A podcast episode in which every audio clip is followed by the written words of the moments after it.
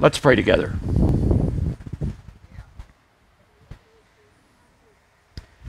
Lord, we are grateful. We are humbled. And there is a sense of completeness because some of us can be together and it's been months.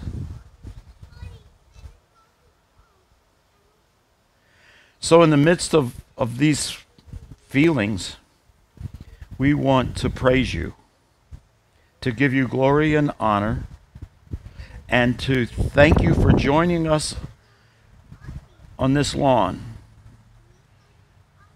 Thank you for joining us as we sing, as we pray, as we listen to you through many the many different ways you're going to speak to us today. And then as we pray, prayerfully consider how we respond. So thank you, Lord, and we give you thanks. In Jesus' name, amen.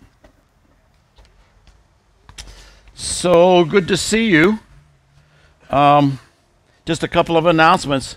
Uh, Tuesday night, we're going to be able to return to doing um, a dual um, prayer and Bible study. We will get some of us will be gathering. You're welcome to join us at 6:30 in, in the sanctuary, and we will also be zooming um, the prayer and Bible study uh, starting at 6:30. Restore Network is still in search of diapers, wipes, and Pampers um, for children. So bring them, okay? And the alabaster offering is being collected uh, this month. And the alabaster offering, if you don't know, is used uh, for property and buildings, and this year it's going to be used in work and witness teams. If you will open your Bibles to Psalm 72.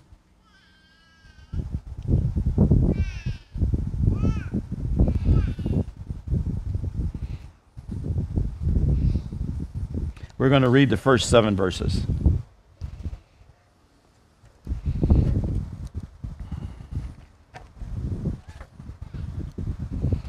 Give the king your justice, O God, and your righteousness to a king's son.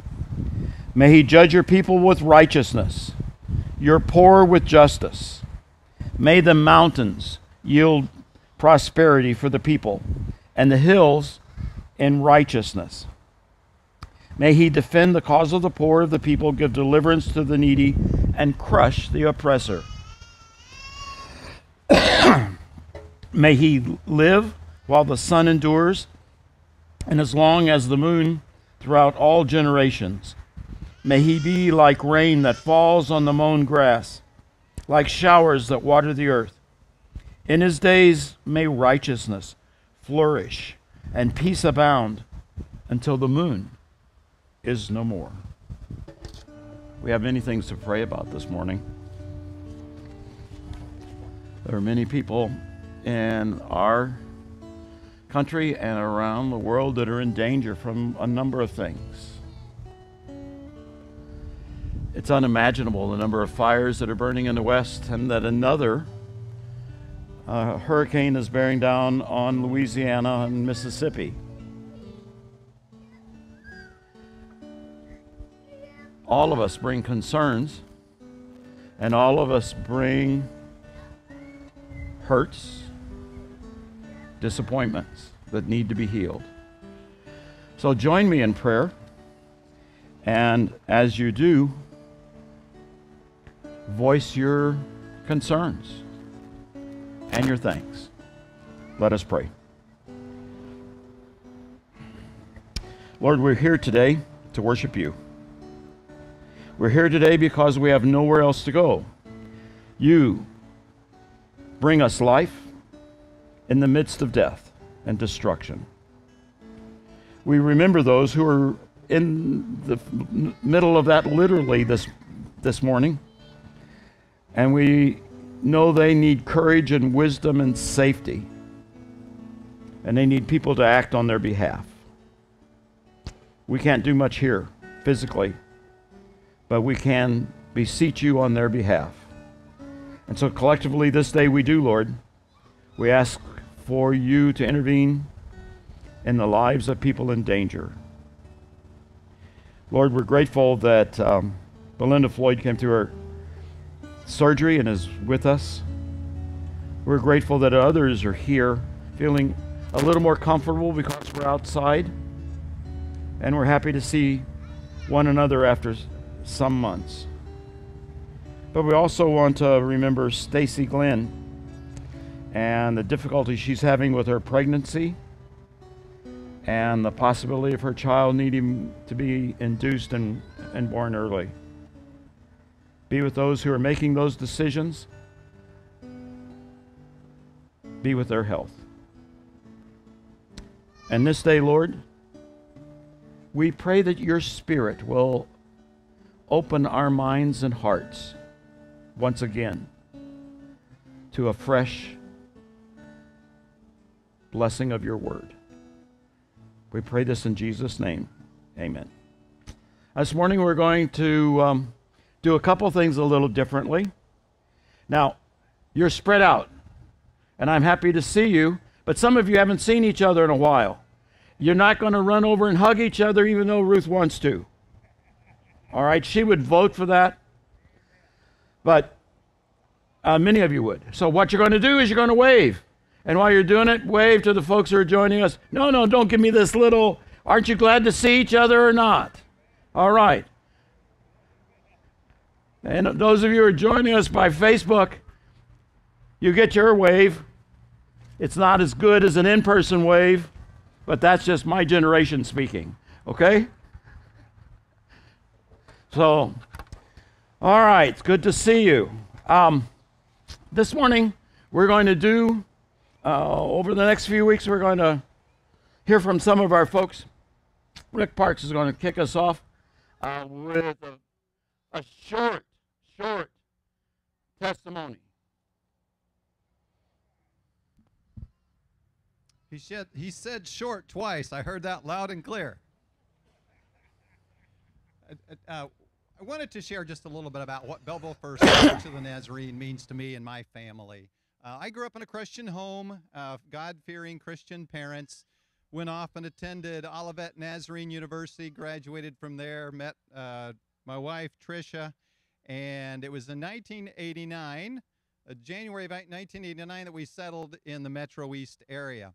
We attended another church one Sunday morning and decided to come to Belleville First Church of the Nazarene that Sunday evening to try that church out, and we have never been any place else.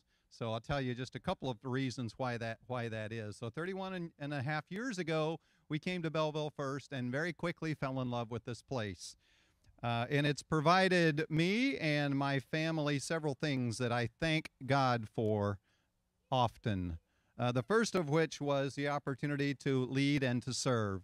When Trish and I arrived here, those 31 and a half years ago, we were 31 and a half years younger. So we were we were pretty young, shortly out of college, and like a lot of lot of times, uh, enthusiastic young uh, Christian uh, young people do. We served as youth leaders here, so we had the opportunity to serve as the the youth uh, youth leaders after. Uh, uh, Larry and Pearl had been serving at the time, so gave us the opportunity to do that. I also served later on as church treasurer worship leader for 25 years and have been on the board most of that time. So it's been a fantastic opportunity to to to uh, to serve um, to serve to serve God. Uh, another thing that I am delighted about that and thankful for is the rich, deep friendships that we've established over those 31 and a half years. Our closest relationships outside of family are uh, from Belleville First Church of the Nazarene. I thank God for that. It's been a wonderful place to raise our children as well. They have many, many fond memories, and they they have a, a, great, strong Christian foundation was established because of the Sunday school teachers and the Vacation Bible School and the sermons that they heard uh, faithfully at this place. It's also a place where uh, we have seen Christ likeness lived out. And there are many, many people over the years that um, I think of Virgil Clubs. Many of you don't know Virgil, some of you don't but uh, he developed cancer, and his testimony all throughout his not only his life, but as he was also passing, was just uh, tremendous to see. I also think of Bill Brandon and his uh, rich testimony as he was in his final days of his life. And there were several that we have seen come to Christ here. So to see Christ lived out has been a blessing. And it's also been a great opportunity for me to, to grow in my own spiritual walk. I remember this was three pastors ago, I was asked to be the worship leader. And I had never done that before. I had musical maybe experience, but I never never led worship.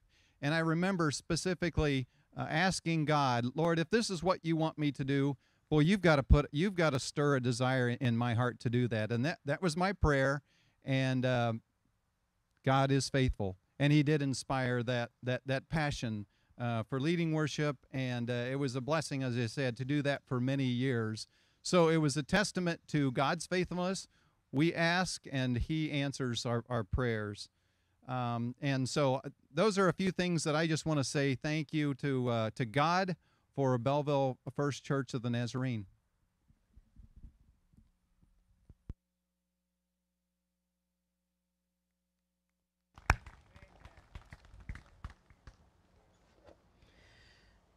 You've got your Bibles with you, or however you're reading Scripture these days, open to Matthew 5. We're going to read beginning in verse 17.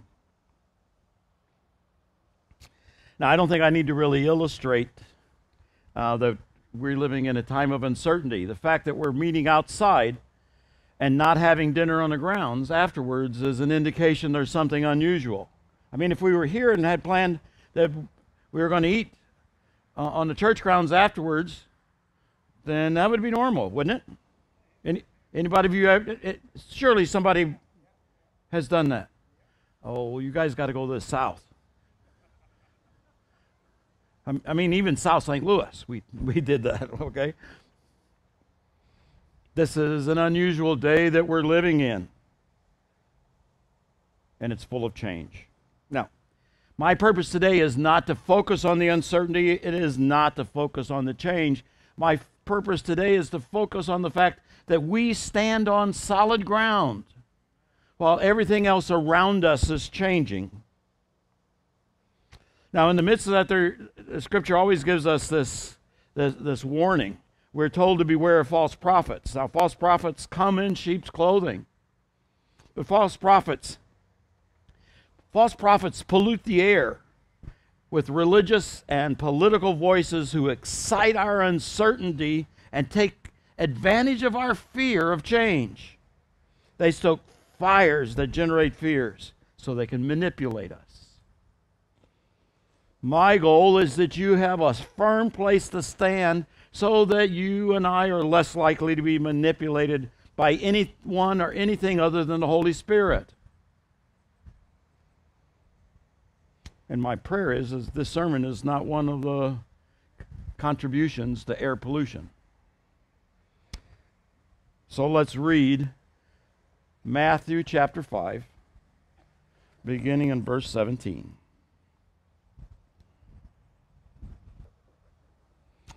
Do not think that I have come to abolish the law or the prophets. I have come not to abolish, but to fulfill.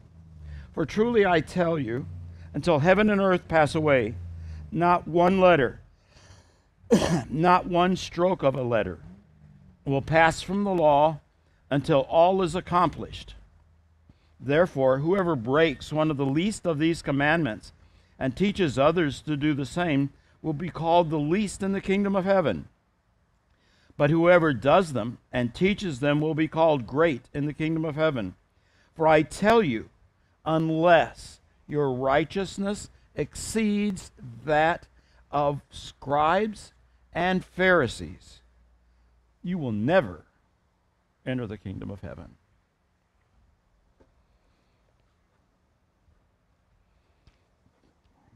Now, air pollution isn't something that's just a problem for us. Jesus had to contend with air pollution, he knew about it. You see, Jesus lived in a time when there was lively debate, contentious debate about what the Torah was, what it how it was conveyed. Judaism at that time was fractured into many, many schools of thought that battled openly about the Torah and its application. The fact that we don't realize that about the background under which Jesus' ministry should be viewed gives us a little bit difficulty in understanding. This wasn't a recent development, it had been going on for centuries. Uh, and in fact, several centuries before Jesus was born, an oral tradition began to develop that began to compete with and claim a right to interpret the written law, the written books that we know of as the Old Testament. And Jesus was frequently dragged into these controversies. Now, there are three mistakes. Well, there are more than that, but there are three common mistakes we make when we approach this material. We mistranslate Torah. Um, we, Torah is frequently translated as law, and it isn't just that. It's more commonly translated as instruction or word. We lump, the second one is we lump various types uh, of laws and instructions together and, and make no distinction. make no distinction between them. And finally,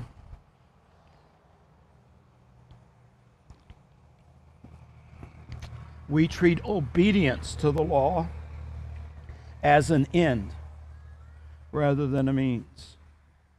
The third is the most deadly. So, Torah means instruction in Hebrew. And when we don't make distinction between it and commandment or statute, it may be that we're not informed, but it may be that we're just lazy. And much of our lack of understanding of Scripture comes frequently because we're just too lazy to study it, too lazy to become informed.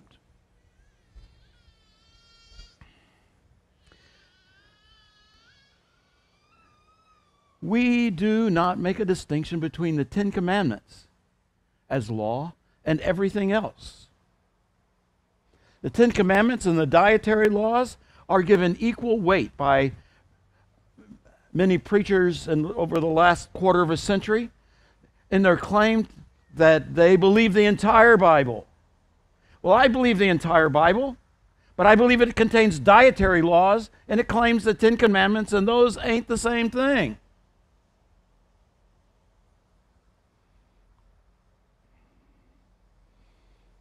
The Ten Commandments are the bedrock principles of God's revelation to us about how He wants us to treat Him and live with each other. And we have an obligation that we shirk. We have an obligation in times like these, times that are changing, times when we're uncertain, to engage in open debate, to argue with each other, to try to determine the best way that the Ten Commandments can be applied in this age in which we live. But we have allowed ourselves to be backed into corners so that we can't give each other the freedom to have different opinions and different processes to work towards that end. And in a faith that we're all working towards the same place. And that is the glory of God and the ability to live his kingdom the most fully as we can in this day. And then there's the problem of making the law an idol.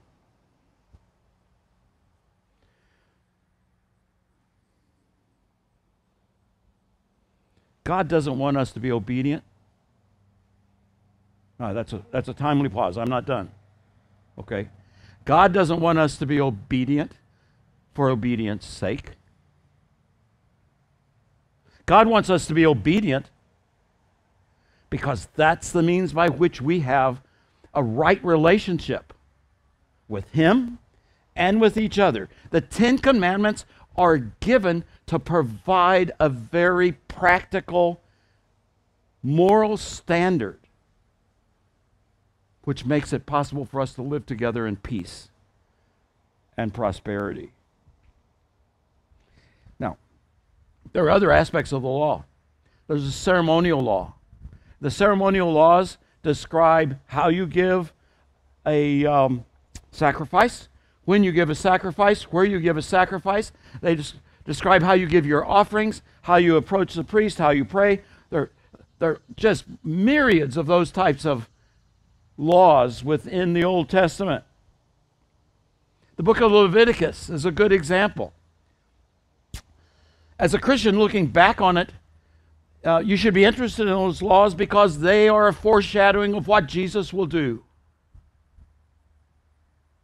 and how he becomes the means by which our worship is lifted up to God. Then there were judiciary laws.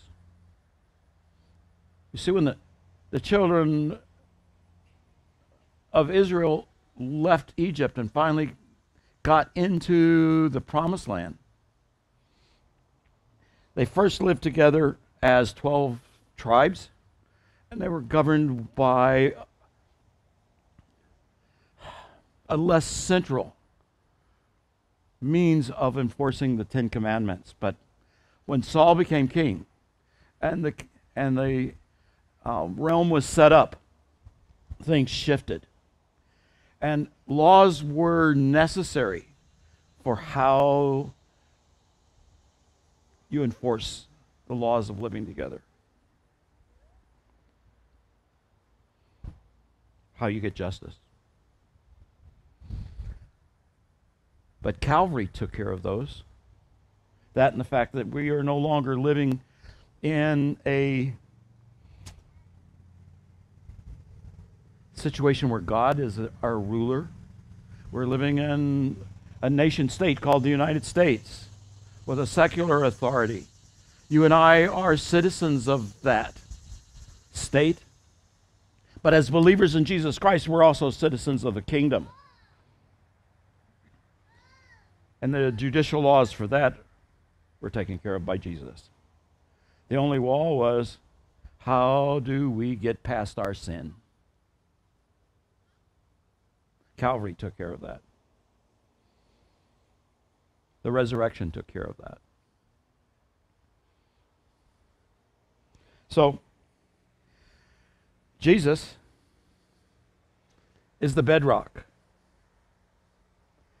He is the one who took the place, and literally, and this was the problem that they were having with him, he took the place of Moses. Moses had been the original template of what a prophet should be.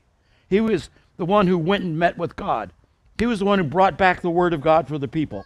He was the one who helped them develop instructions and structure for how to live the word of God.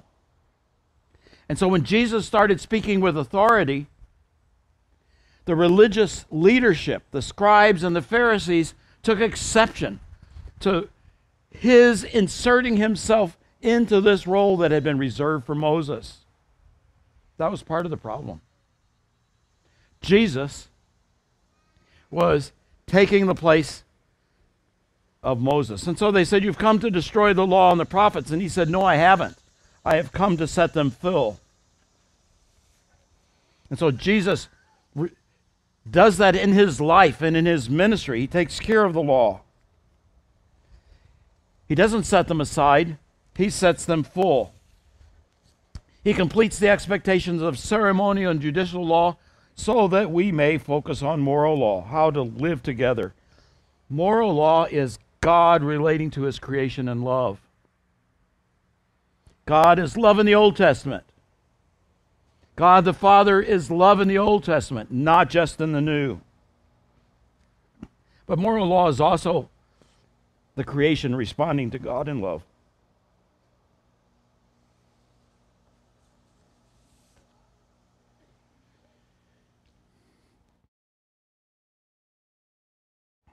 So if you think we talk about justice and mercy too much, then you've got an issue with Jesus.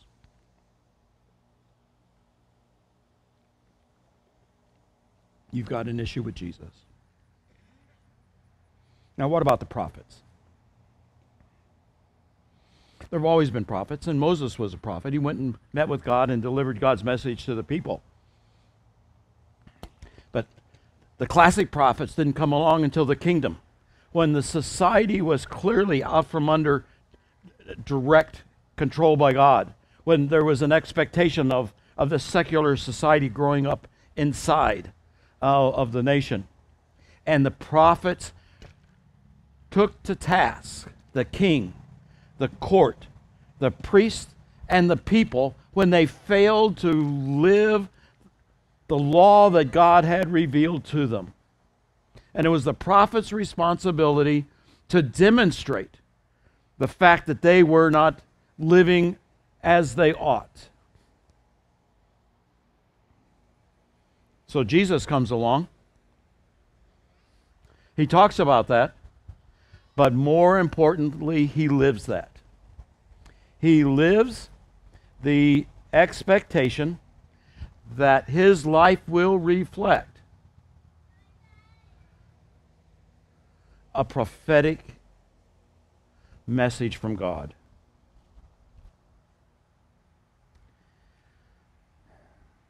So Jesus didn't replace the prophets, he extended the ministry of the prophets. And friends, you and I have the same responsibility living in the kingdom.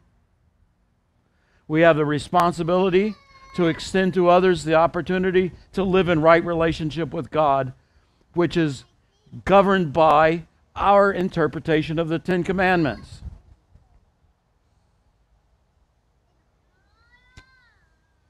But we cha- we've changed that interpretation. We don't want to admit it. When my children were 13, I would take them to Deuteronomy 21. I believe it's verse 22 and following, where it says, If you have an unruly son, a disobedient son, and he won't listen to you, take them to the city gates and the city fathers will stone him to death.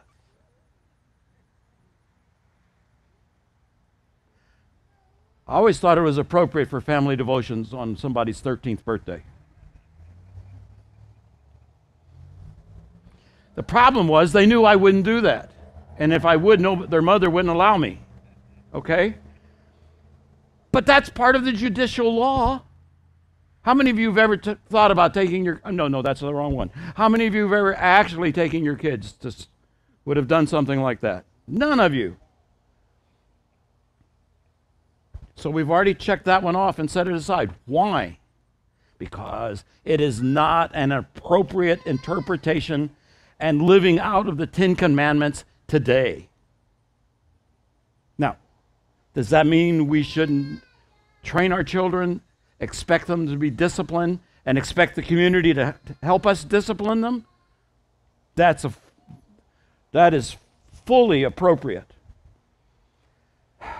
Throwing stones at them probably isn't.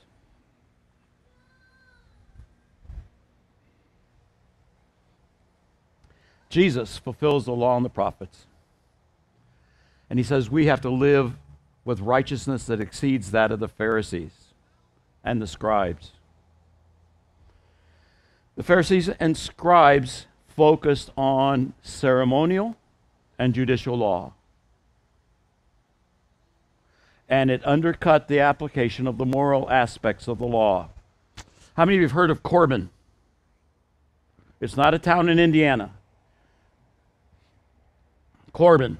It is a, an ancient practice in Judaism whereby you can devote your wealth to God for God's purposes by the time of Jesus, it had become a means by which the Pharisees could avoid being responsible for their elderly adults.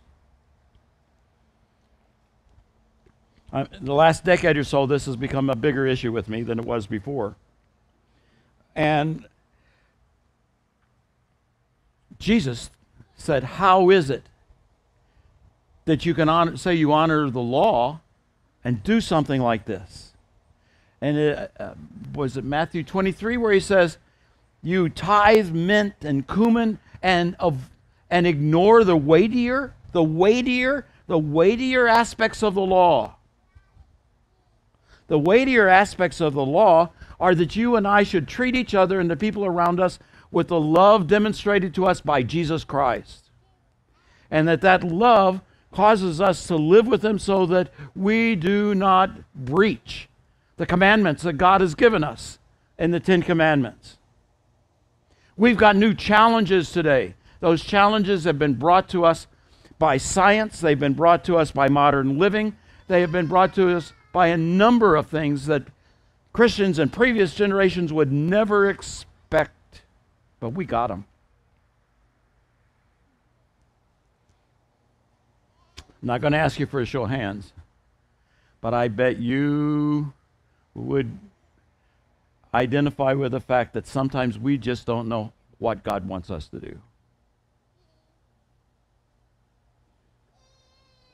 That there are some people we just don't know how God wants us to love them, or even if we should love them.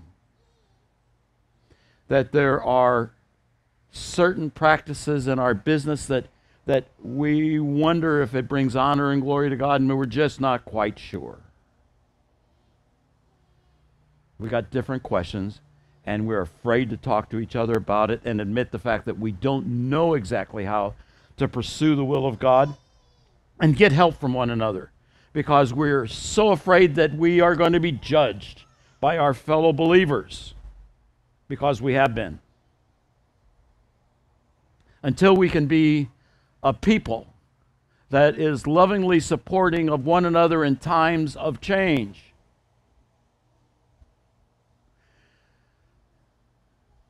our social house is burning. If we were in California, you would know how to help. Our social house is burning, and we don't know what to do, and we're afraid to talk to each other about how to do it. And Jesus says, unless we figure it out better than the Pharisees and the scribes, we will not have a place in the kingdom of heaven.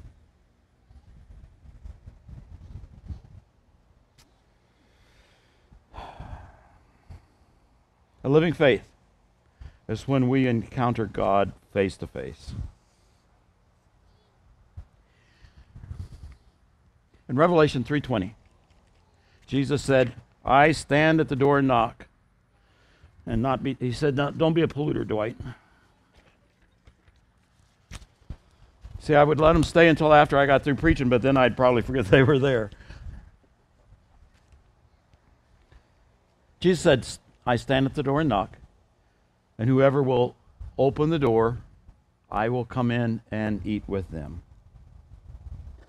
Jesus desires to have fellowship with us in times like these. Some years ago, I heard a story about a father who was having difficulty, uh, discipline issues with his son.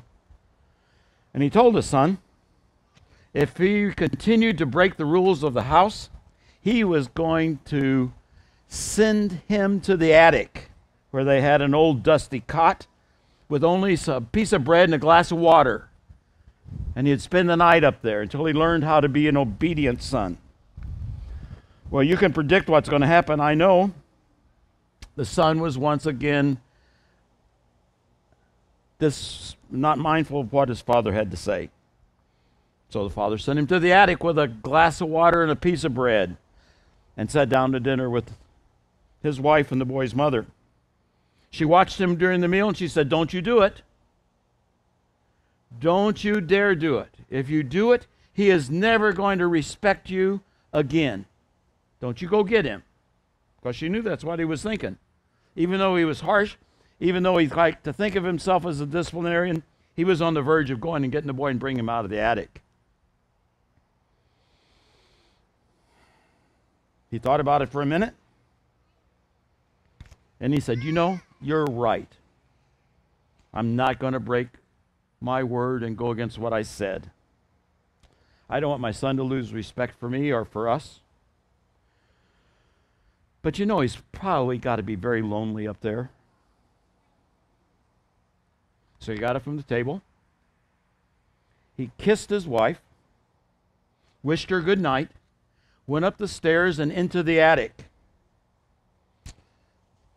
he had bread and water with his son. And when the boy went to sleep that night in the attic, he rested his head on his father's arm as his pillow.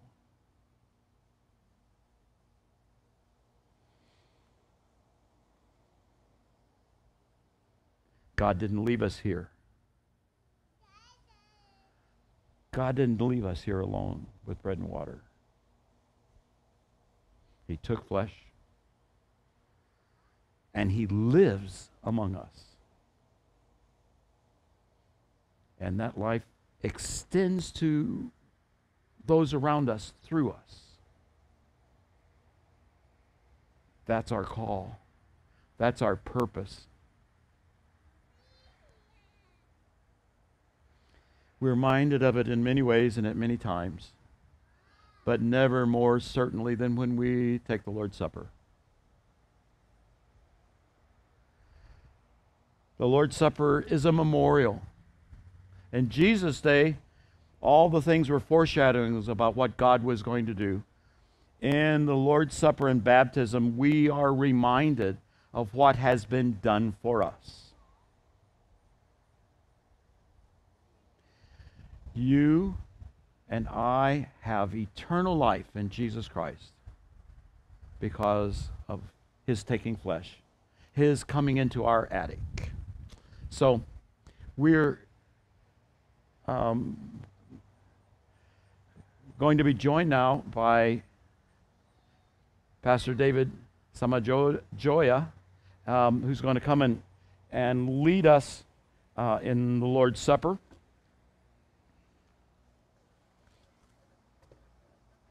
While he's doing that, let me tell you that I am very happy to see you and that we have been able to spend this part of this morning together.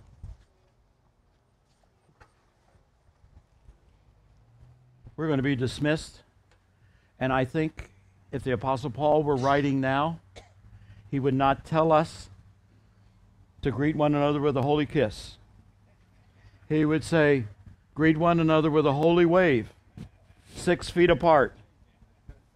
Okay? You're dismissed.